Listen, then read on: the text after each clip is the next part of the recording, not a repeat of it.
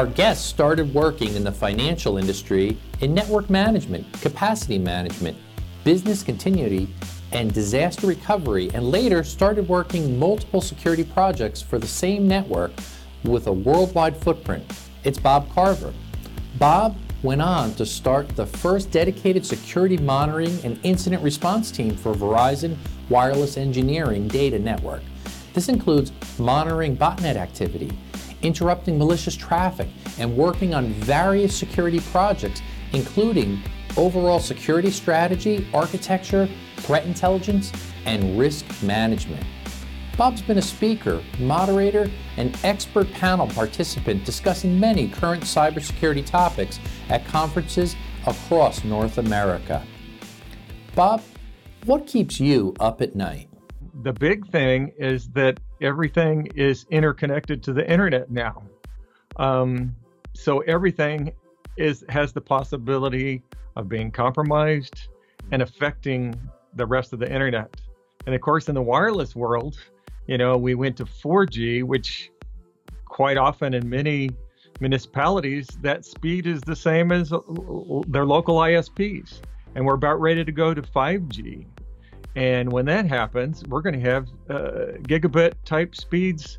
So basically, anywhere there's a 5G connection or even a 4G connection, you can have malicious activity happening.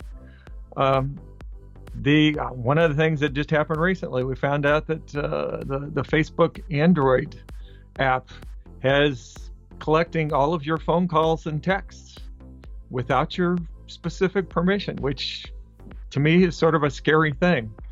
But uh, the other thing is that the malware can get into just about anything now, and traditional AV does not see the sophisticated malware now. It's it's pretty scary. There's malware, you know, there's fileless malware now that really doesn't have a file. It's more of a file stream that can compromise systems. Uh, there's multi-part malware that each individual part is not malicious by itself, but you put the sum of the parts, and it definitely is malicious.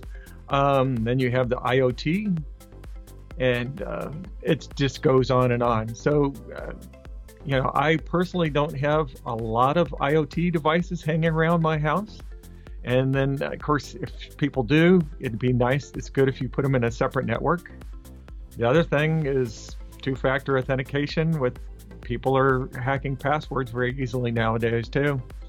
And, you know, I used to recommend, you know, get 15, 16 character passwords. Now it seems pretty easily to even hack that level of password. So the next step is two factor authentication.